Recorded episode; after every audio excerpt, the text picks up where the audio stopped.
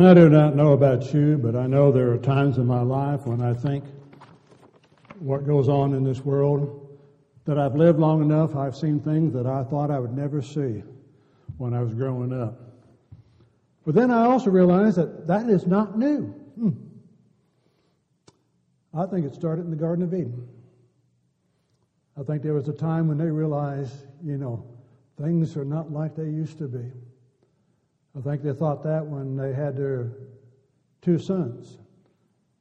And then when one son rose up and killed the other, would they have ever thought that they would live to see a time when one brother would rise up and kill another brother? And on down through history it goes. So I'm reminded of several things that, re, that help me deal with situations as we face them in our lives, because we all get to face them. One is I have absolute trust and belief that the Bible is indeed, without a doubt, the Word of God. It is absolutely true. Therefore, I'm reminded, as I look in Isaiah 46:10, that God is able to declare the end from the beginning. God knows exactly what He's doing. This world will stand as long as He desires it to stand. When He says it's done, it's done. So therefore, God has a purpose for this world still be existing. And we live in this world. And I'm reminded that this is the day that the Lord has made. Let us rejoice and be glad in it. I need to be reminded that day by day as well. This is the day God has made. He is in control, and I need to rejoice and be glad in it. I'm grateful that He gave us His Word to guide us through this life, to draw our strength from it to remind us that again, as we look at it, the trials around us, when we look at what's going on, we wonder, and it's been that way from the beginning of time, could it get any worse? And it may indeed, and it is, but God still, in, He has a reason that we do not fully understand. I'm grateful that He gave us songs. Love the songs that are selected. They are reminders, reminders to us the majesty of God, the praise, the honor, and the glory that is to go to God. Do we trust that within our life? Do we draw our strength from who He is? And I am grateful that He's given us, given us the fellowship of brothers and sisters in Christ. Miss, we're not able to be together. Miss not having the family of God all together. But I'm grateful that we are able to be together. Grateful for the prayers that tie us together, the reminders to us as we petition God and reminding ourselves, greater is He who is in you than He who is in the world. Got to be reminded of that, do you not? I do. I need to be reminded. I look around me and you open with the physical eyes and you look and you just shake your head. Look with the spiritual eye. God is greater. Therefore, God is in control. Therefore, God has a plan that we do not comprehend. And I do not comprehend Ephesians 1 4 of how God planned before the creation of the world to send Jesus Christ into this world to be the sacrifice for our sins. I do not comprehend that. But it is that it is that reminder to me that God is in control. He has a plan. He is executing that plan. He is in control. There, those in the world may think that they are, but the scriptures clearly remind us from Genesis 1 through Revelation 22. He knows what's going on.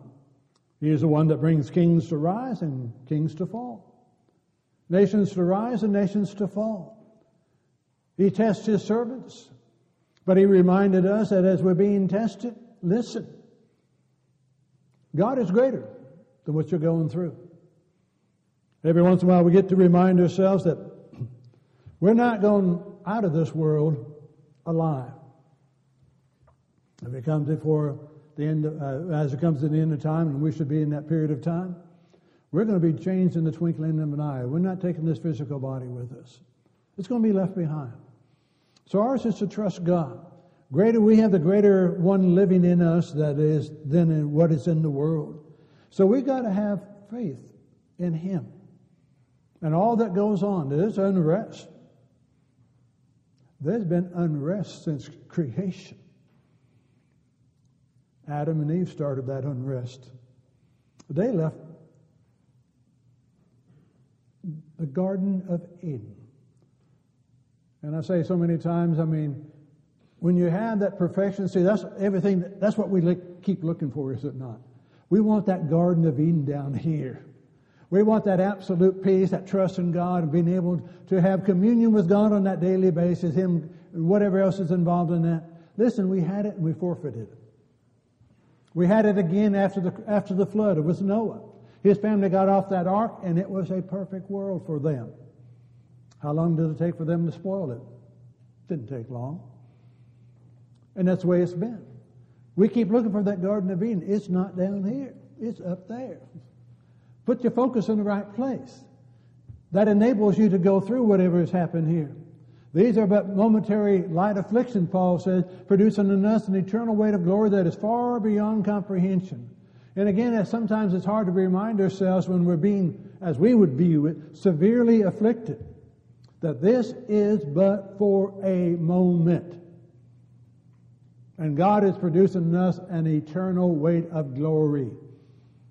And we got to trust that. It changes your perspective. It enables you to live lives and to do the things that God would have us to do. Peter reminds us in 1 Peter 5 and verse 8 that we need to be sober, be alert, be aware, as opposed to not having awareness of going on for those that are drunk and so forth. Be sober minded, be vigilant, because your adversary, the devil, walks about as a roaring lion, seeking whom he may devour. You need to be aware of that. You need to be sober minded. You need to be alert that God is. Again, He's the greater force. But we do deal with an adversary. And he walks about seeking whom he may devour. That's his purpose. Who can he devour? All you have to do is read the scriptures, back to Genesis 1. Anywhere down through that time, just read into the scriptures and you can see how effective that adversary is. But then you also know from Scripture how great God is. Adam and Eve sinned. What are the wages of sin? Death. The day that you eat of this fruit, you shall what? You shall surely die. Well, see, they didn't die that day, but death entered the world. But God is still greater. Again, that's why I go back to Isaiah 46:10. God is able to declare the end from the beginning. Dwell on that for a while. Think about that while. He's able to declare the very end of things from the beginning of things. That's why he planned our eternal redemption. How could he not plan, how could he not know the end his, from the beginning to plan that redemption? Before he, Jesus ever left the earth, God already knew the end result. And we wrestle with that. We'll not understand the mind of God, but I love His love for us. How He does it, why He does it, how long He takes, why He allows the time to go on when we continue to do the things that we do. I do not understand all of that, but I trust Him. That He does work it out. So that we're, since we're still here, we have a, He has a purpose for us and those who have passed on. How many of us have drawn strength from those who have gone before us and encouraged us to go on? How many have we lost loved ones that remind us of the brevity of time and how we need to use that time wisely while we have that opportunity? Talk to individuals that countless times through ages, and I've said it myself. If I had known, if I'd known I was going to lose our child as soon as we did, it would have changed things. No. God's in control. You've got the time. There's not a one of us that does not look at life and says, if I had only known. You already know. We just do not act upon that. That's why we've got the scriptures to remind us What is your life, James says in 417? It is a vapor that what? Appears for a little while and then what? Vanishes, appears for a little while and then vanishes away. There is no recouping it. There is no rewind. Sometimes I think we get caught up as we watch movies or whatever else in there. We, we see a show and we see the show being uh, played out and everybody says everything that's the right way and all the way through and everything works as it's supposed to. And then every once in a while you get to see out clips of what they said, and you don't know how many times they had to say it to get it right. they get to redo. They get to redo. And sometimes there's numerous times they get to redo that one scene that we say, oh, that was just a marvelous scene. So we don't get to redos. But we get to learn the lessons. And we get to grow from the lessons of serving God. Have you ever noticed that the closer you get to God, more Satan attacks you? See, when you're not getting close to God, Satan already has you. So he don't have to worry about you. He goes after somebody else. But the closer you get to God, the more Satan desires to attack you, trying to get your focus off of God, to focus off of His strength and His power, His working His will in your life, knowing that it's working for your eternal glory, and get you to look at the troubles and the trials and the tribulations we see all around us and become discouraged. How many have? How many got discouraged in what's going on? Keep the focus on God. He attacks us because we're a threat to Him now. We're drawing closer to God, we're getting farther away from Him. So we're a threat to Him. So the attacks are there, and that's why, again, we've got the Scripture. Yeah, He's, he's deceptive. He started in the Garden of Eden. He knows exactly how to attack us. Very effective in his attacking of us. But God is still greater. We draw from the greater strength along the way. Once you made your mind up to serve God, Satan's going to be after you. And how many times does he win those little, win those little battles? The battles can strengthen you, the battles can weaken you, the battles can destroy you. But there's that reminder to us they are battles. The war belongs to God. And He will be victorious. Read all the way through Revelation. He'll bring it to an end when He has decided that it is. But even in those reminders to us, the day of the Lord will come like a thief in the night.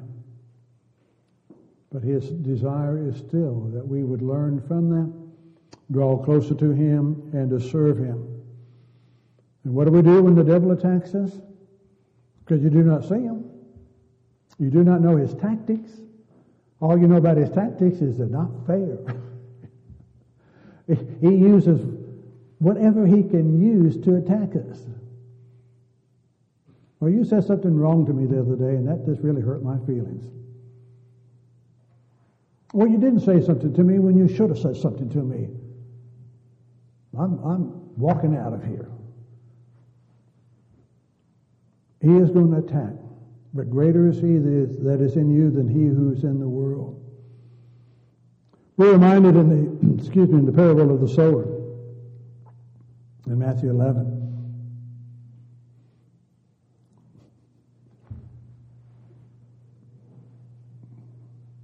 I hear the hum going on, so I'm, yeah. okay. Whatever way we're going, I don't know which one's on anymore. Uh, but in the parable of the sower, you remember the sower goes out, scatters the seed. Seed falls on the four types of soil. And on the pathway, the birds come and take it before it can take hold. And as he gave the illustration or gave the explanation of that parable, the Word of God is scattered into the hearts of men. And those that are hard before it can take place, Satan comes in and takes it away. Why? The power is in the Word of God. Romans 1:16. I'm not ashamed of the gospel of Christ because it is the power of God unto salvation. So Satan takes it away before it can take place. And then Satan works on our lives following that to try to get us to pull away from the power that will help us through this life. The Word of God. That's where the power lies. That's where our heart is to, we're to hide it in our heart. The Hebrew writer reminds us in Hebrews 4.12 that the Word of God is living in power and sharper than any two-edged sword and is able to judge the thoughts and the intents of the heart. Satan can use that as well. I know there's not a one of us here that hasn't done something they ought not to have done, haven't said something they ought not to have said, and wish they could recall what they did or what they said. And what do we do so many times in that situation? We dwell on it. We dwell on it. Do we not read the rest of God's Word? When you repent of your sins, when you turn from them, God is faithful and just to forgive you of, of your sins and to cleanse you from all unrighteousness. Satan wants you to keep track. You know you said it. And you know you said it again over here. And you said it again over here. And we get discouraged. Because how many times when we have transgressed God's law have we said, I know better than that. I do. I know better than that. Why did I do that? Or why didn't I do that? And that we dwell on that. How could God still love me when I do things like that? How many times have I transgressed? And I forget those promises God gave. Your sins and your iniquity I will remember no more, says the Lord. When I repented of them, God has forgiven them and He remembers them against us no more. The price has already been paid through the blood of Jesus Christ. How grateful we are to be for that. And to know that He's always there. He always has that help in hand always there to lift us up when we fall. But that's reminding ourselves, and we need to keep reminding ourselves greater is God who is in you than he who is in the world. As great as Satan is and the power that he wills, what was he able to do to Job and his family? You see the power that he wills? I mean, absolute power. The controlling of the weather to destroy the crops, the bringing in of the enemies to, the, to take his family and kill him. The power that he wields is great. He's deceptive. And again, that's why we have the scripture. God is greater. God is greater. I'm on God's side. Don't let me become discouraged and walk away from Him when He has so much to offer to us along the way. Do not be ignorant of his devices. Be aware of that. So, wait a minute. No, I'm not going down that road. I'm not going down the road of self pity. I'm not going down the road of what, if I should have. I'm not going down the road of as, as I look back and say, you know, look, I missed that opportunity. I missed this opportunity. I missed this opportunity. You're a human being. You're going to miss some opportunities. You're a child. You're going to miss some opportunities. We're not to get discouraged. We're to draw strength from God. Help me to do better. Help me to draw closer to you. Let me see those opportunities. Let me use them. And let's understand those opportunities are always around us. They're always available to us, and we need to be willing to use those along the way. Understand the blessings that you have from God, whatever it is. And understand that anything that God blesses you with, Satan can use if you're not careful to try to destroy you. Bless me financially. Well, great. Mm. I'm doing great. I'm, I'm satisfied with my finances. Did you see the switch? God has blessed me. I am satisfied with the finances, and I'll keep going down this road. Oh. Doesn't life tell you it can change in an instant? Anything along that line. He's out to attack us, draw our blessings from God, and bless God along the way. Interested in, you know, standing by the Word of God. Stand with God. Hold fast to His Word. You go back and you look at Matthew 14, uh, 25 through 33, the account of Jesus and his disciples on the, on the sea. And Jesus is not in the boat at the time, but he's walking towards them. And again, read it as it's given. The winds and the waves were already there. It was night, and it, it you know, I've mentioned at a time before that I've been in on the Sea of Galilee. Uh, we arrived at, uh, in, at the Galilee at, at night, and in the hotel room, you could just hear that wind blowing, and I mean, it was just like a big storm out there. Got up in the morning, got ready to cross the, the, the Sea of Galilee. It was just a mirror, just as calm as could be.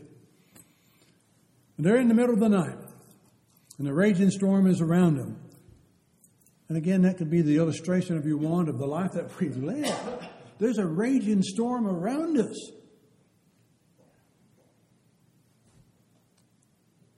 And Peter, as the Lord walks, as the, the Lord is walking towards him, and said, Lord, if it be you, bid me to come. You see the change? God, you are great. Bid me to come to you. And Peter stepped out of the boat. And again, you have to keep reminding yourself the winds are blowing, the waves are ra- tossing on the sea. It is a storm. The storm is already there. Peter is willing to get out of the boat and to walk towards Jesus. And he's walking. God is able until Peter hears the wind and sees the waves. What's going to happen to me? And he begins to sink. The reminder through that again is where did he turn? When he took his eyes off of Jesus, he began to sink. So where did he turn? Turn back to the Lord. Lord, save me. I've said before, I do not know how far he walked on the water. It really doesn't matter. He walked on the water. And I do know that he was close enough to the Lord that the Lord just had to reach out his hand. And I've used that and I've thought about that many times. Peter was close enough to the Lord, to his what he wanted to be, that the Lord just simply had to reach out his hand and save Peter. How many people serve God all of their lives. And right towards the end, look at the storm around them and take their eyes off of Jesus.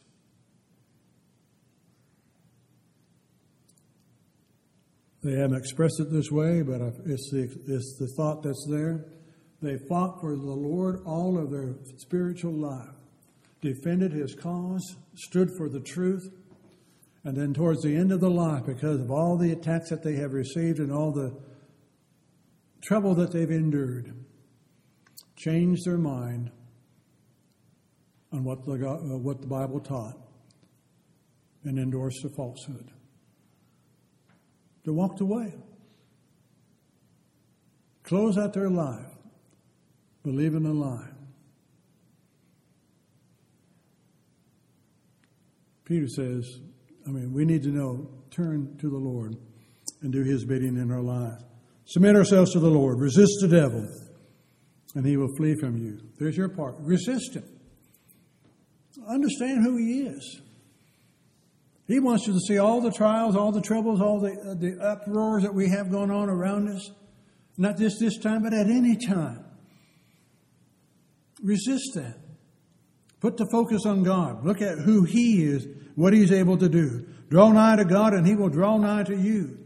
Cleanse your hands, ye sinners, and purify your hearts, ye double minded. Do what is right.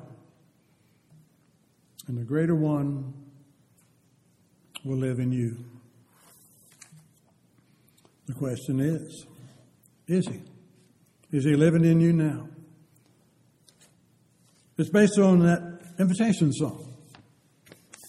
Regardless of who we are, regardless of how long we've been a child of God, because that's who we're talking to right now, uh, regardless of how long we've been a child of God, we need to hear. That's why God gave us songs. We draw a lot of them out of the, the uh, God's Word, but a lot of them are based on God's Word. We need to hear this. I am resolved no longer to linger, charmed by the world's delight. Things that are higher, things that are nobler, these have allured my sight. And, excuse me, and I will hasten to him, hasten glad and free. Jesus, greatest, highest, I will come to thee. I am resolved. I'm not going to linger any longer in the doubts that Satan places. I'm not going to linger any longer in what, letting the world overwhelm me. I want to hasten to Jesus, draw my strength from Him, serve Him with a whole heart, serve Him with a full heart, live for Him, never regretting, never bemoaning a day that lived for Him. Whatever trials, whatever tribulations are there, it does not matter. God is greater. Will we serve Him? Will we live for Him? That's a decision that we need to make within our life. If we could assist you, if we could help you in any way in that, along that line, we bid you to come as together we stand and sing.